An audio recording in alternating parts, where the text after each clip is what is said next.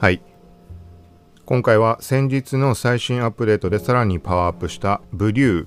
iOS 版アプリ、この話しました。そこで追加された機能っていうのは個人的にまあ嬉しいところが多くて、で、その後に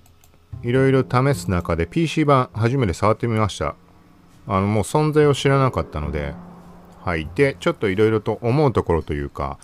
PC 版触ってみたらスマホアプリ版でできないこと、求めていたところが実現した点ありました。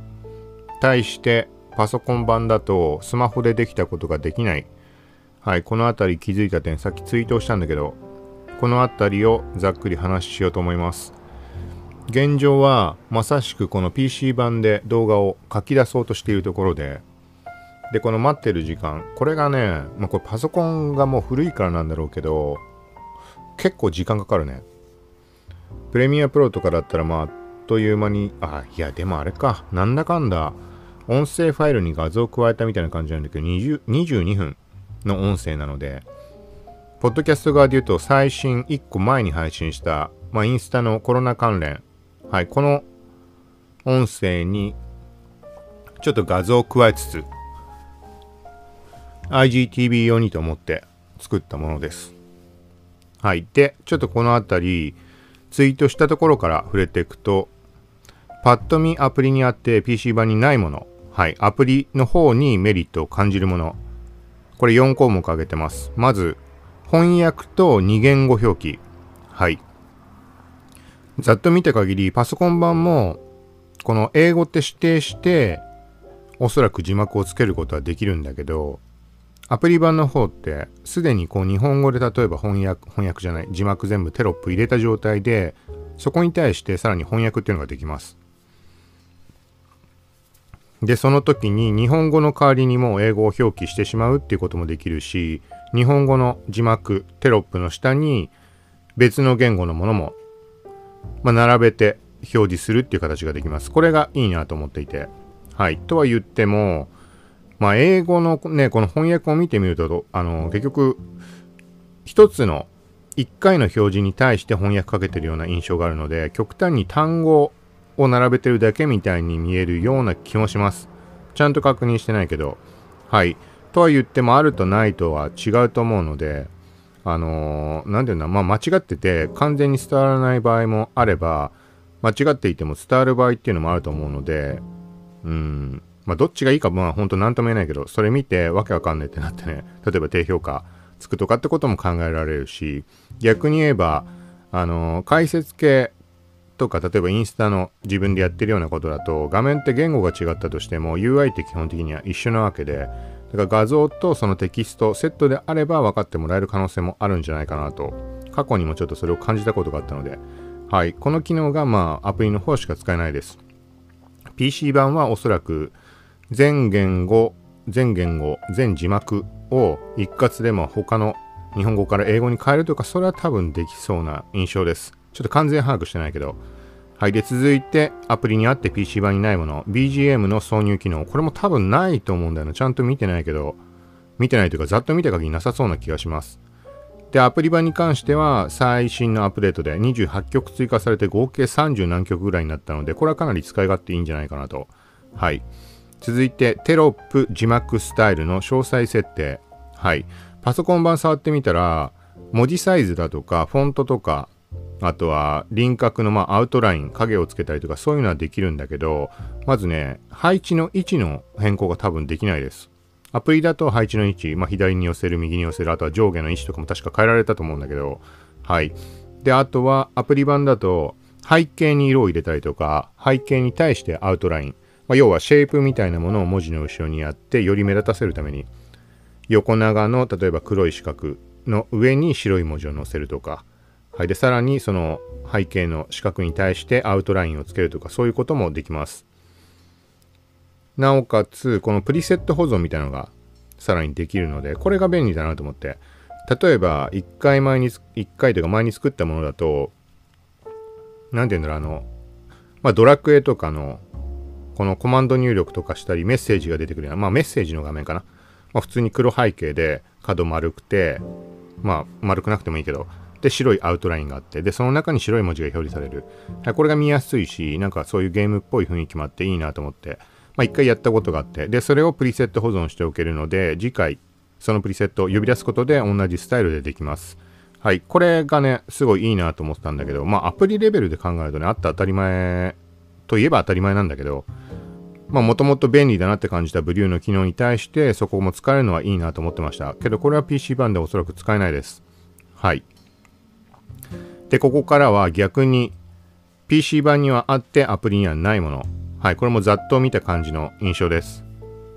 まず、画像の挿入機能。これアプリはな、なんかいろんなとこ触ったらもしかしてできんのかな？わからないけど、このまあ、今回やってることに関しては音声データ。まあ最初に言えばよかったかもしれないけど、まあポッドキャストの方で流してるので、まあ伝わるかなと思って言ってないけど、まあ音声データ、この録音、今も例えばしている音声、これを動画として IGTV でも YouTube でも、まあ、見る、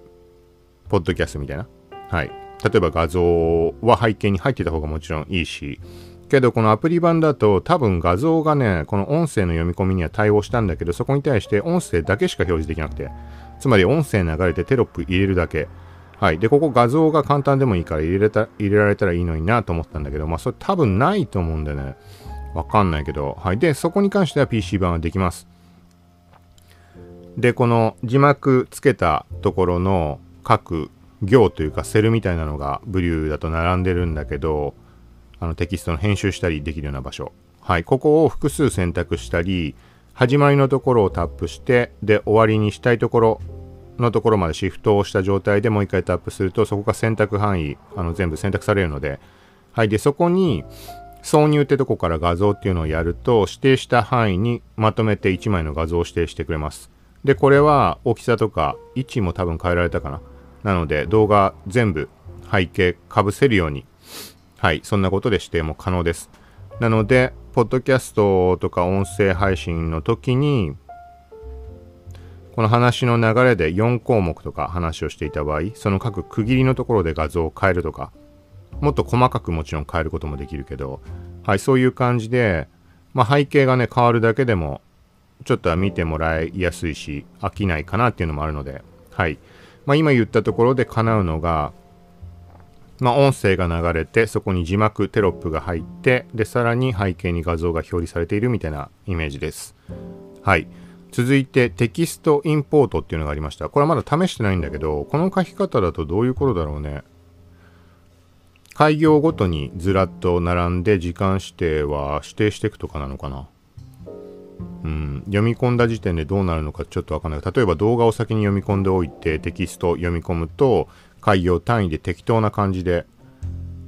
うん、終わりまでの時間計算して均等に分割するとこなのかね。ここはちょっとわかんないです。もしくは、このブリューで書き出しをしたテキストを読み込むって意味合いなのか。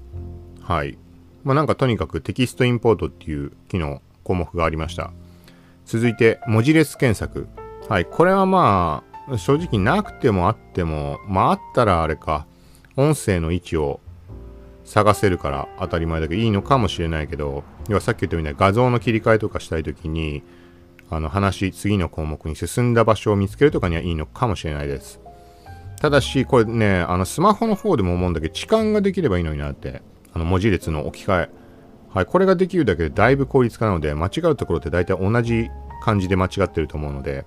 例えば喋り方の問題だと思うんだけど、インスタグラムって言ってるところが、インスまでだかがカタカナで、で、その後が英語になったりする場所があって、それが全部統一的かわかんないけど、まあいろんなとこに共通して大体ある印象がありました。なので、置換機能があれば、これ一括でも変えられてすごい便利なのな、便利なのになと。はい。だから PC 版見た時に検索があるから置換もできるのかなと思ったんだけど、多分なさそうに思います。はい。で、続いて、フィルター機能。これは映像の見た目に関するフィルターって意味で、はい。まあ、見た目を、こう、用意されてるフィルターから選んで変えることが可能です。今、ちょっと音入りづらくなるかもしれないけど、はい、15種類ぐらいあるかな。で、これは LUT 読み込みっていうのがあるんだけど、なんだろうね、LUT って。何かしら他の動画関連のエフェクトとかの読み込みってことかな。ライトルームとかでも例えばプリセット書き出したりできるけど、まあ、要は何何かしらのそういうものを読み込んで、で、そのスタイル、フィルターを適用できるってことだと思います。冒頭で触れればよかったけど、今またパソコン作業しながらというか、書き出ししてる最中に今これ録音してるので、ちょっとこれもせっかくなので調べてみます。LUT とは、あなたの、ん ?LUT。なんかもっとそういうプリセットとかそういうことではなく根本的な言葉なのかな ?LUT とは？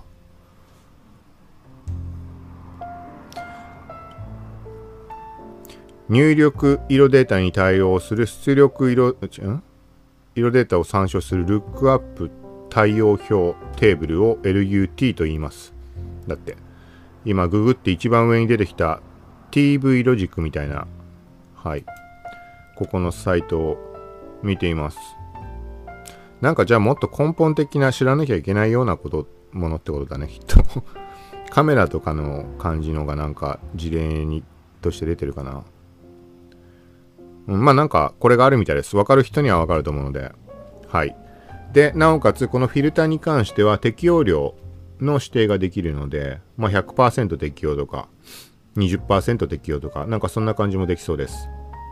まあそうだね。これまあ考えようによるというかあのもう武勇だけで完結させるのかどうなのかっていうとこでかなり、うん、ここの評価は変わってくると思うけどうわちょっとどんどん時間増えて44分とかなってる残りこれ厳しいねフル HD じゃだちょっともう時間かかりそうだなと思って 1280×720 みたいなのにしたんだけどそれでこんなかかるってちょっとこれ動画の書き出しは無理だねはい。まあ今言ったこととかも、まあこれもなんかの参考になれば、あのプレミア、あ、でもな、プレミアプロでも同じ時間かかるか。さっき自分で言ったんじゃんね。22分だもんね。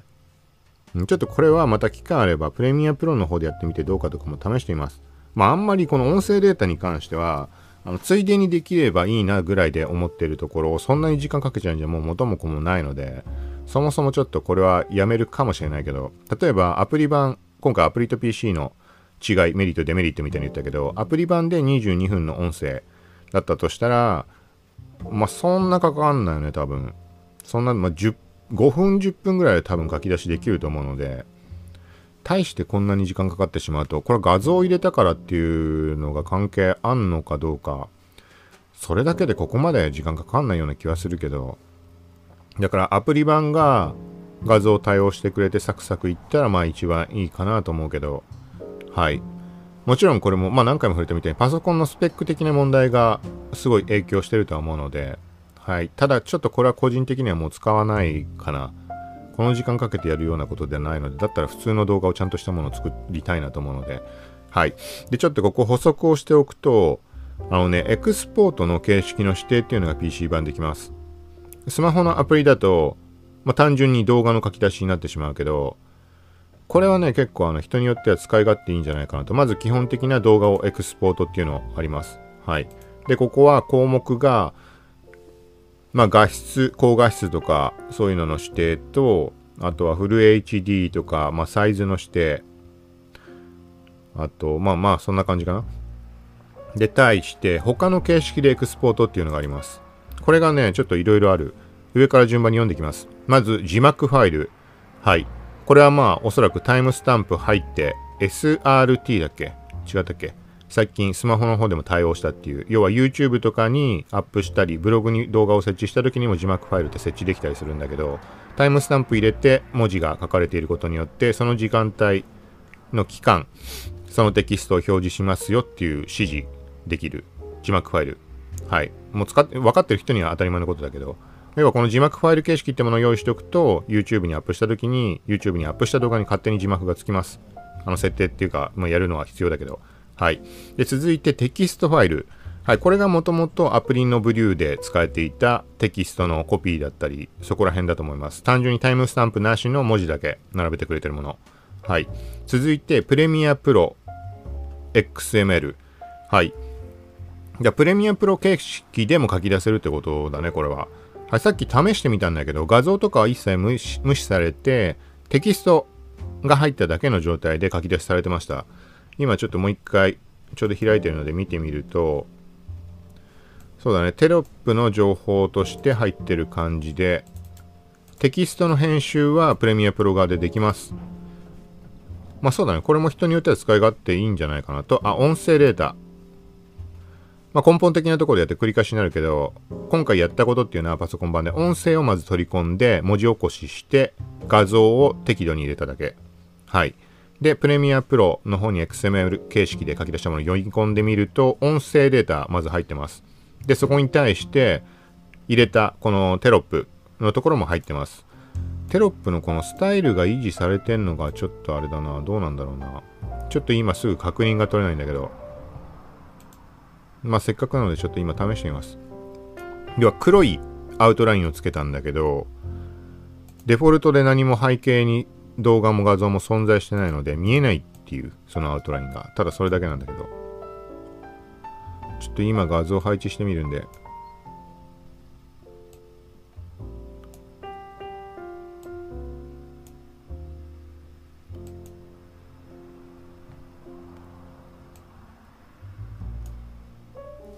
まあただこれ音声もあれだね。音声も分割されて入ってるね。その要は字幕テロップ入れたタイミングタイミングごとに。なんかこれさいつもこの Adobe でさちょっとだけイラッとするのがあのショートカットが統一されてないっていうところ。もともといられとかフォトショーとかそっちのショートカットに慣れてるからなんて言うんだろうな。例えばって今出てこないけどなんでそんな違うショートカットにするんだってそこは統一でしょって思うようなことが結構あったりするんだよね。あ、アウトラインも入ってます。このブリュー PC 版側でやったのは、まあ、白文字の外にアウトライン。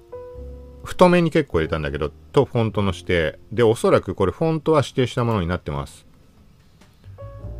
で、アウトラインは太さが違うかな。うん。あとは文字サイズとかもなんか違うような気がします、バランス的に全然。けど、まあ何にしても、はい、音声データ。このテロップ単位、一文表示単位で分割された音声データ。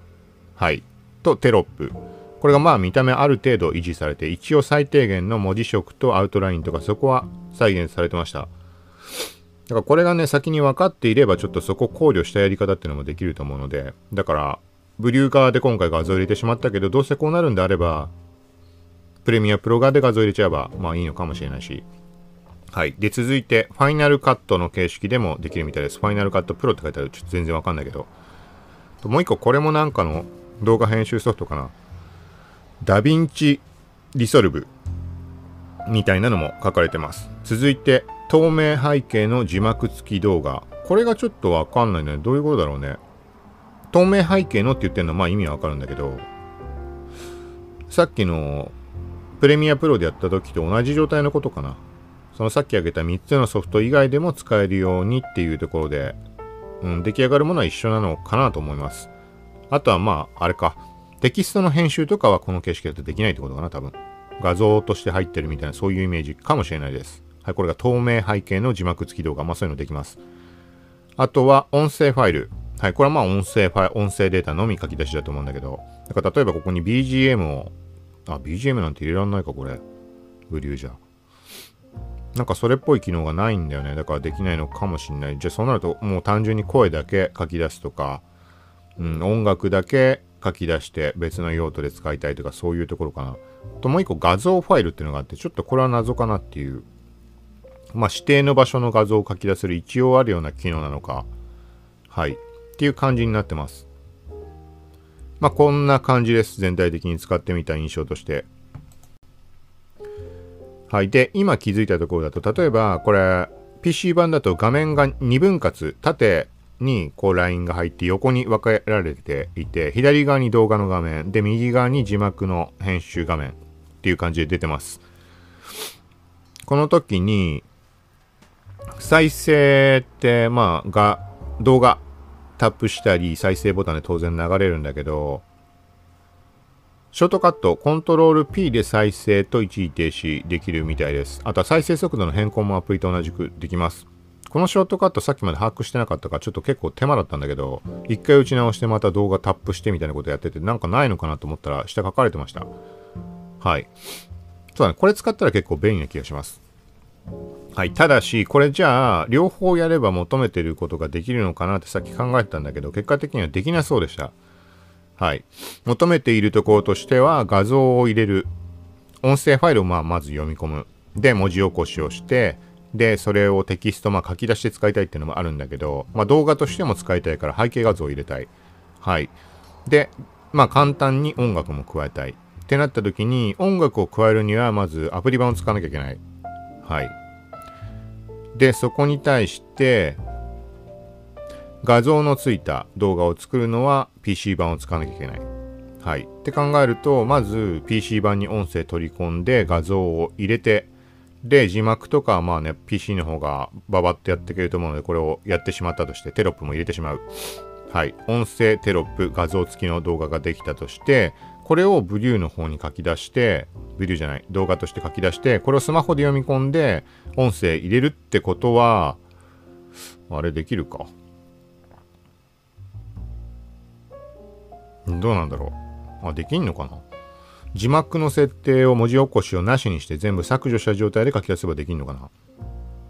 な？あ、じゃあもしかしたらできるかな？ちょっとこれは試してみます。というか、もう残り時間がずっと増え続け、これはも残り時間のカウントの、あれかな？カウント上のエラーというかおかしいだけかな？50分になってんだけど、全く減らないんだけど。けど、あの、進行状況を表すバーみたいなやつは3分の1ぐらいは進んでます。ただ話してる期間だってもう20分話してるわけでしょこれ今回。じゃあ残りあと40分かかるってこと？少なくとも。うん、ちょっとこれは同じこと、これ一応やって、で、さらにプレミアプロの方も試してみます。どうなんだろうね。ちょっとこれはさすがに時間かかりすぎだな。もう何回も言うけど、パソコンの問題だと思うけど。はい。って考えると、まあ個人的には iPhone の方のブリューでやったらさっくりできるので、うーん、そうだね。だったら本当にスマホだけでっていうとこで、プレミアラッシュ使って20分の動画でどんぐらい、20分って書き出せないかな画質にもよると思うけど、うん、ちょっとま、まずに20分の音声データっていうところで、どのぐらい時間がかかるか、処理可能なのかどうかっていうところを試してみないとちょっとわかんないかな。はい、今までで、音声のみ入れたような動画、まあ、多分15分とかのものに関しては、プレミアラッシュ、アドビのやつ使って iPhone で、まあ、適当に放置しとけば、10分15分ぐらいで書き出しできていた気がするので、はい。であれば、音声にも画像を加えた動画を作ってしまって、プレミアラッシュかなんかで。で、書き出したものを、ブリュー側、アプリ版で、はい、文字起こしして、うん、っていう感じかな。テロップを入れて、で、無料の音楽もつけられるから。ちょっとね、そうなるとまた話が変わってきちゃうな。今回 PC 版いいなって思ったところのメリットが全部失われてしまうので、うん。で、その Adobe Premiere Rush を一時使ってやるっていうのがちょっとなって思って、ね。もっと今回サクッとできるようになるかなと思ったら、そうでもないという。はい。まあ理想としては、まあ全体的に全部手間をかけることなく、今、この録音しているポッドキャストで、まあ、レックの方とかも配信をして、アンカーからはまあいろんなとこに配信されるわけで。はい。で、ブリューとかを使って、まあ文字データ手に入れて、これは実際そういう風にはしてないけど、例えば、ポッドキャストのエピソードのとこに文字列貼ってしまって SEO 対策、もしくはブログの方にも音声を元に記事を書くので、そこに、まあ、プレイヤー、Spotify とかで表示して、見つつ聞いてもらえるみたいな状態。で、なおかつ、文字起こししたデータを貼って、あの、音声を聞きながらまさしくそのまま文章を見てもらうみたいな形にも使えるんじゃないかなっていうのがありました。はい。で、そこプラス、まあ、これは IGTV でも YouTube でもいいんだけど、まあ、ポッドキャストの動画として、はい。まあ、音声、に画像をちょこっとでも加えたものも手軽にやってできたらいいなと思って、まあ、今回の話になっているわけだけど、うん、ちょっとこの動画方面は時間かかってしまうかな。IGTV の方はちょっと手止まっていたけど、一時期はサクサク結構やってたんだよね。プレミアラッシュ使っても、まあ音声データだけであれば、まあさっきの話とずれるかもしれないけど、そんなに時間かかんない印象あったので、はい。で、まさにね、配信してるのがインスタの情報だから、それはインスタで配信するのがいいのかなっていうのも当たり前だけど、あるので、はい。けどちょっと最近できてなかったので、もう一回、ブリュー、ちょっといろいろ動きがあったのでと思ったところでした。はい。うん、時間あれだね、さらに増えてるね まあよくあるけどね、こういうのは。はい。まあ一応これ PC 版の書き出しに関しては動画をエクスポートのところでやるとなんかね、変な MM なんとかみたいなソフトのダウンロードが必要ですみたいになって、はい、なんかややこしい、あのー、ブラウザでどっかに行ってダウンロードしてとかそういうことはなく、ブリューのアプリ、ソフト上ですぐに勝手になんかインストールしてくれたみたいな印象で今まあ書き出しができてます。はい。で、これはブラウザ版もあるのかな？ブラウザ版だとまた違うのかね？ブラウザ版なんでないのかな？なんかよくわかんないけど、なんとなくで Windows のアプリをダウンロードしても使ってたんだけど、一応今、ブラウザ版っていうものがあるのか見てみます。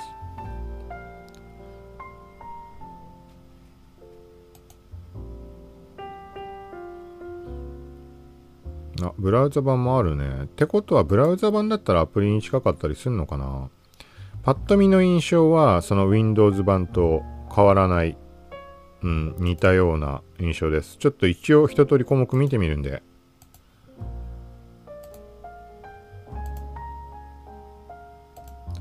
ざっと見る印象はパソコンと一緒だね。だからさっき言ったパソコンとアプリのメリット、デメリット、違いっていうところと多分変わんないと思います。まあ、ブラウザ版の方がすぐね、どの環境でもログインして、どあ、ログインはいらないか。はい、できるかもしんないけど、まあ、なんとなくソフトの方が安定するのかなっていう。書き出しの時とかだってどうなんのかね、これ。ウェブ上でやんの？全然わかんないから、あれだけど。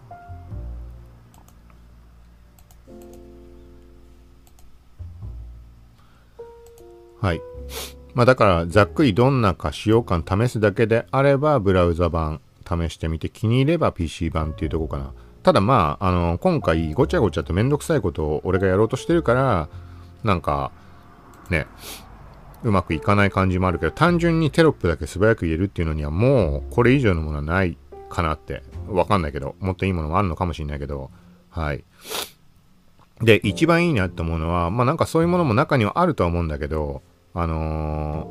ー、まあ例えば音声で言ったら30分話した時に30分間流しっぱなしにしなくていい。はい。1、2分で全部文字も解析して表示してくれます。これが一番メリット。とにかく時短になる。